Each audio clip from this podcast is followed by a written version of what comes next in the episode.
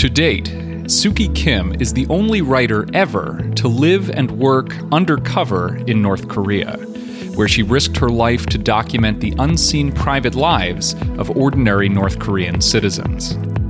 Kim has been traveling to North Korea as a journalist since 2002, documenting milestones such as Kim Jong il's 60th birthday celebration and the New York Philharmonic's historic 2008 cultural visit to Pyongyang.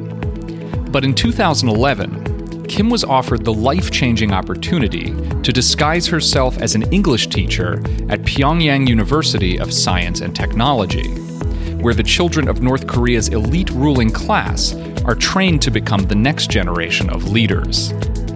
After six months, Kim was forced to evacuate the country upon the death of Kim Jong il, but not before meticulously recording her first hand experience of day to day life and behind closed doors conversations. I mean, the UN calls it the level of violations against humanity unsurpassed in the contemporary world. I mean, that's the recent UN report. And it, we've never seen anything like it. In 2014, Kim compiled these stories into a landmark work of investigative journalism. Without you, there is no us. Undercover among the sons of North Korea's elite. Since its publication, the book has become a New York Times bestseller and has started an essential conversation about the psychological and human costs of the North Korean regime. Beyond her impressive journalistic accomplishments, Suki Kim is also a published novelist and has been a featured contributor on Fareed Zakaria's GPS, Amanpour, and The Daily Show. Her 2015 TED Talk, which received a standing ovation from an audience that happened to include Bill Gates and Al Gore, has since drawn millions of viewers online.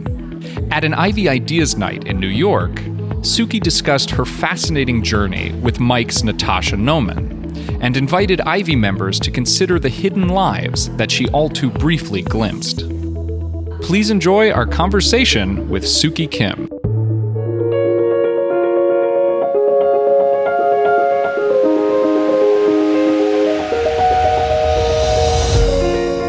Listening to the Ivy Podcast by Ivy, the Social University. We are the grad school for life and our mission is to spark world changing collaborations by introducing you to the most inspiring people, ideas, and experiences in the world. For more information about the Ivy community and to find out about events happening near you, visit ivy.com and email us at membership at ivy.com.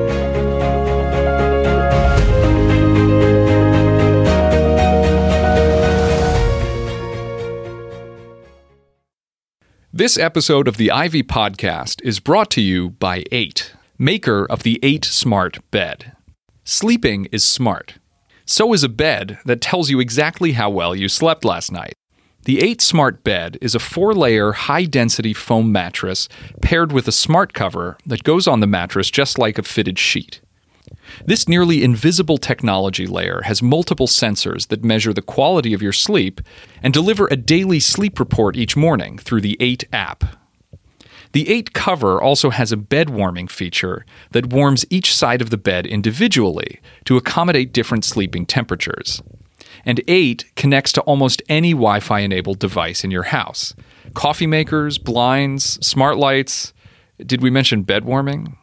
Ivy podcast listeners get $100 off any mattress purchase by entering the promo code IVY at checkout. Visit www.8sleep.com forward slash Ivy to start sleeping smarter today.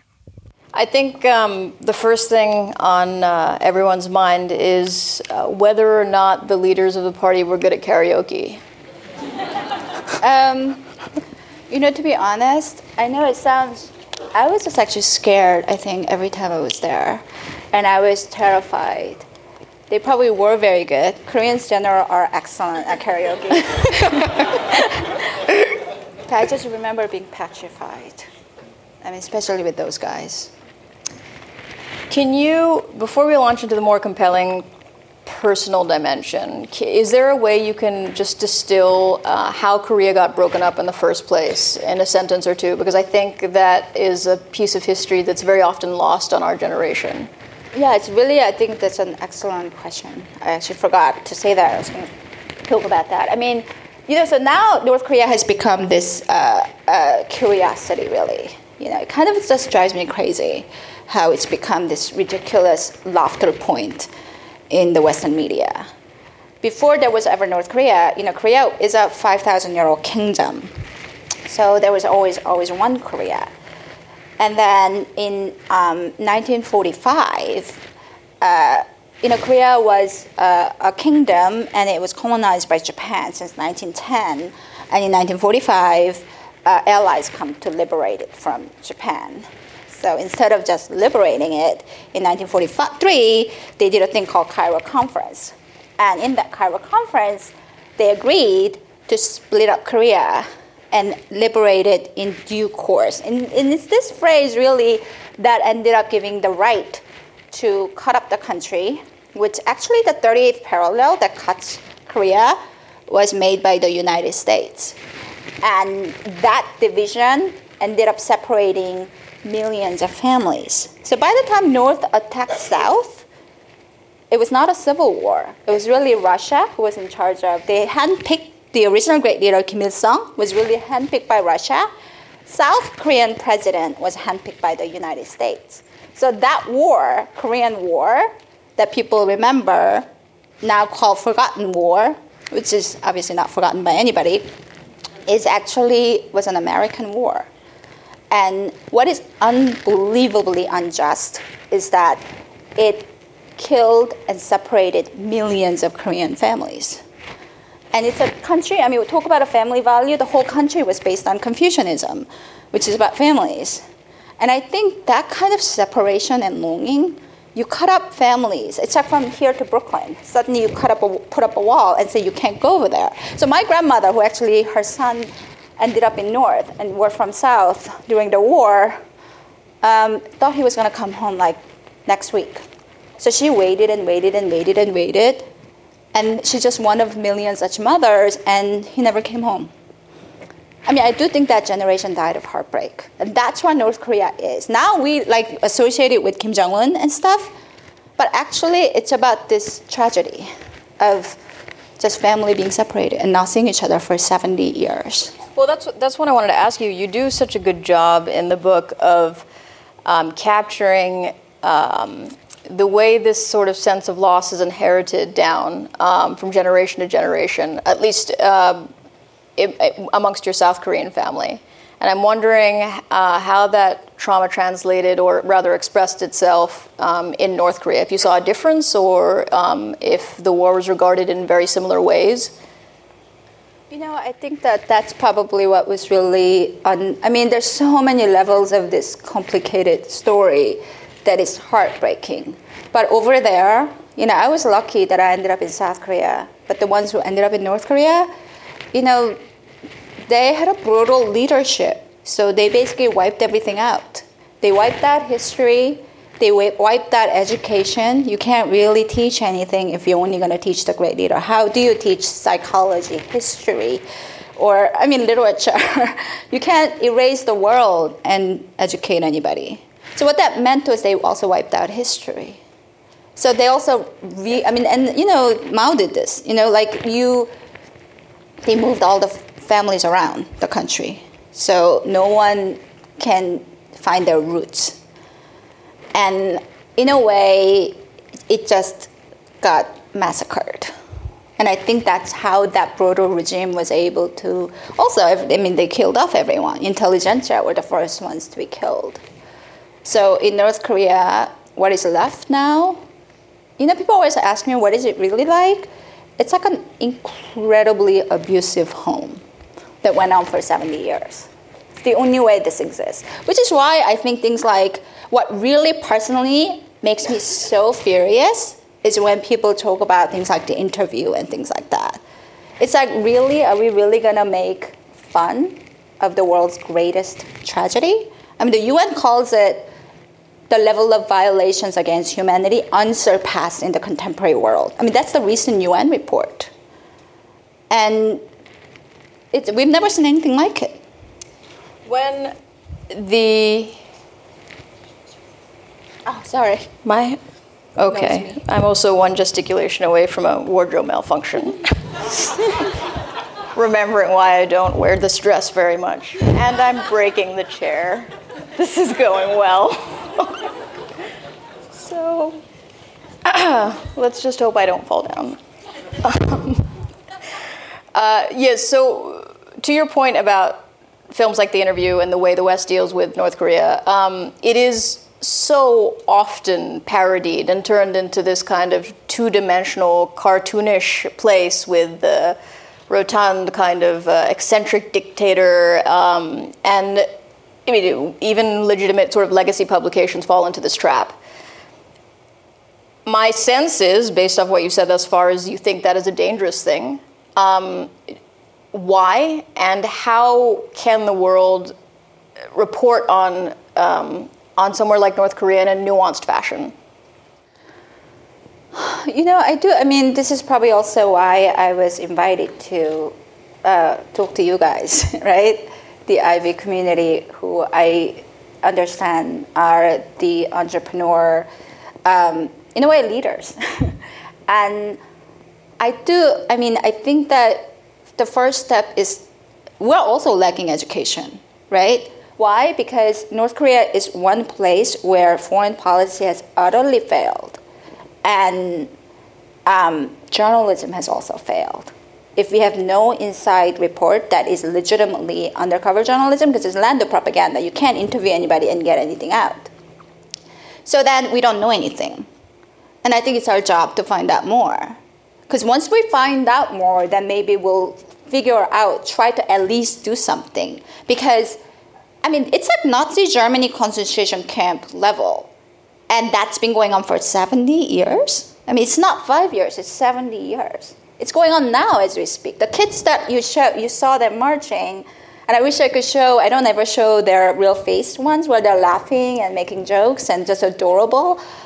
I mean, these are these kids are living there. and those kids were like like us.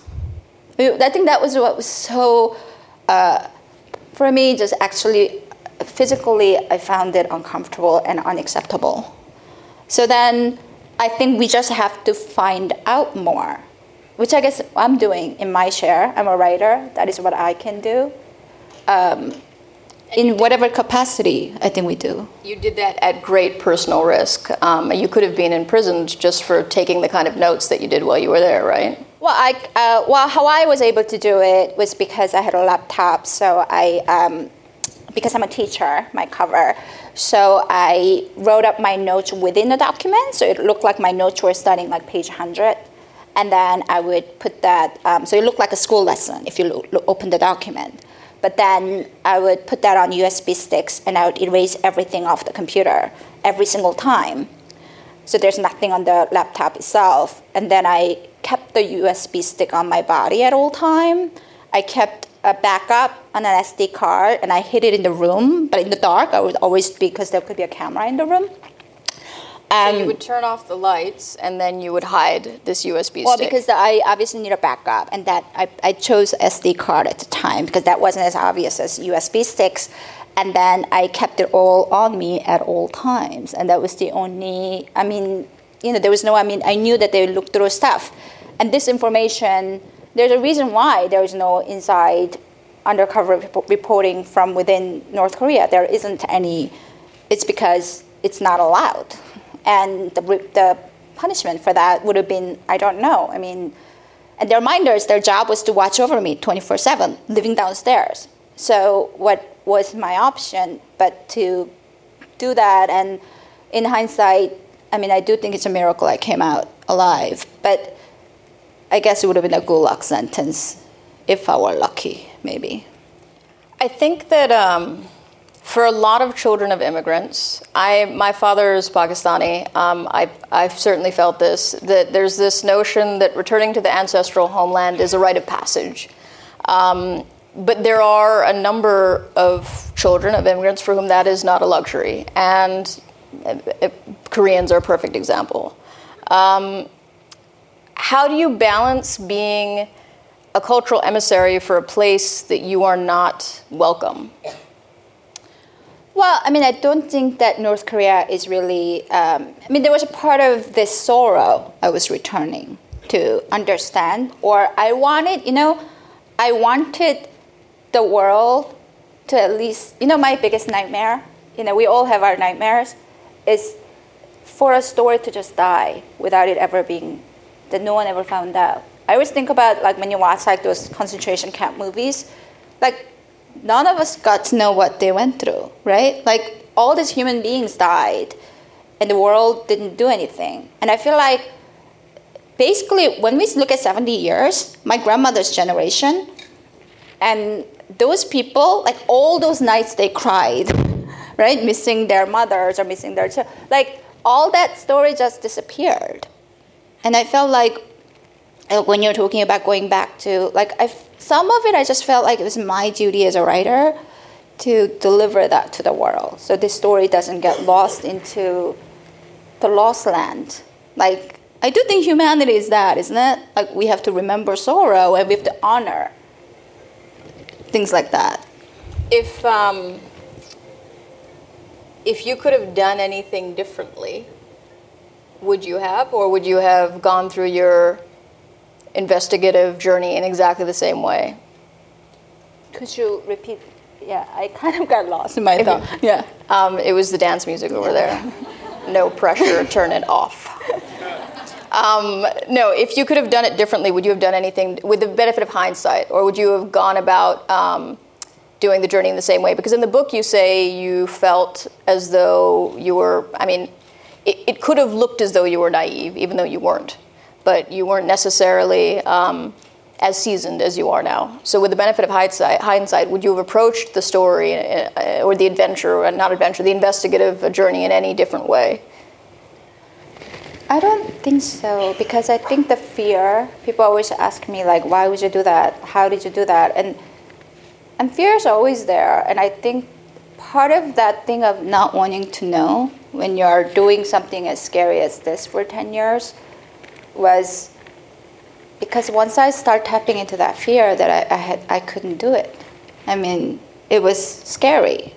You know, like if I really step back and think every time I'm hiding my USB stick and I think, what are the consequences? Would I get stuck? Sometimes those thoughts cross my mind, of course. What if I get stuck here in Pyongyang for next, whatever, 20 years? And my mother would have to basically, you know, miss me or worry about me and cry over me until she died. I mean, that horror. I think human beings, like, so, so, I mean, I don't know, you all have a different field where you excel at so I think that when you're really driven to follow that through, you kind of just focus on like one day at a time, what's ahead of you. So I don't think I would have done anything differently.